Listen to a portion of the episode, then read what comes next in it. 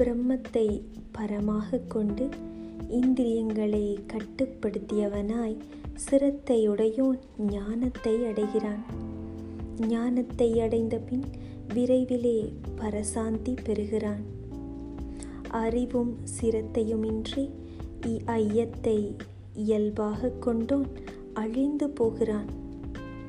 ஐயமுடையோனுக்கு இவ்வுலகம் இல்லை மேலுலகம் இல்லை இன்பம் இல்லை யோகத்தால் செய்கைகளை துறந்து ஞானத்தால் ஐயத்தை அறுத்து தன்னைத்தான் ஆள்வோனை தனஞ்சயா கர்மங்கள் கட்டுப்படுத்த மாட்டா?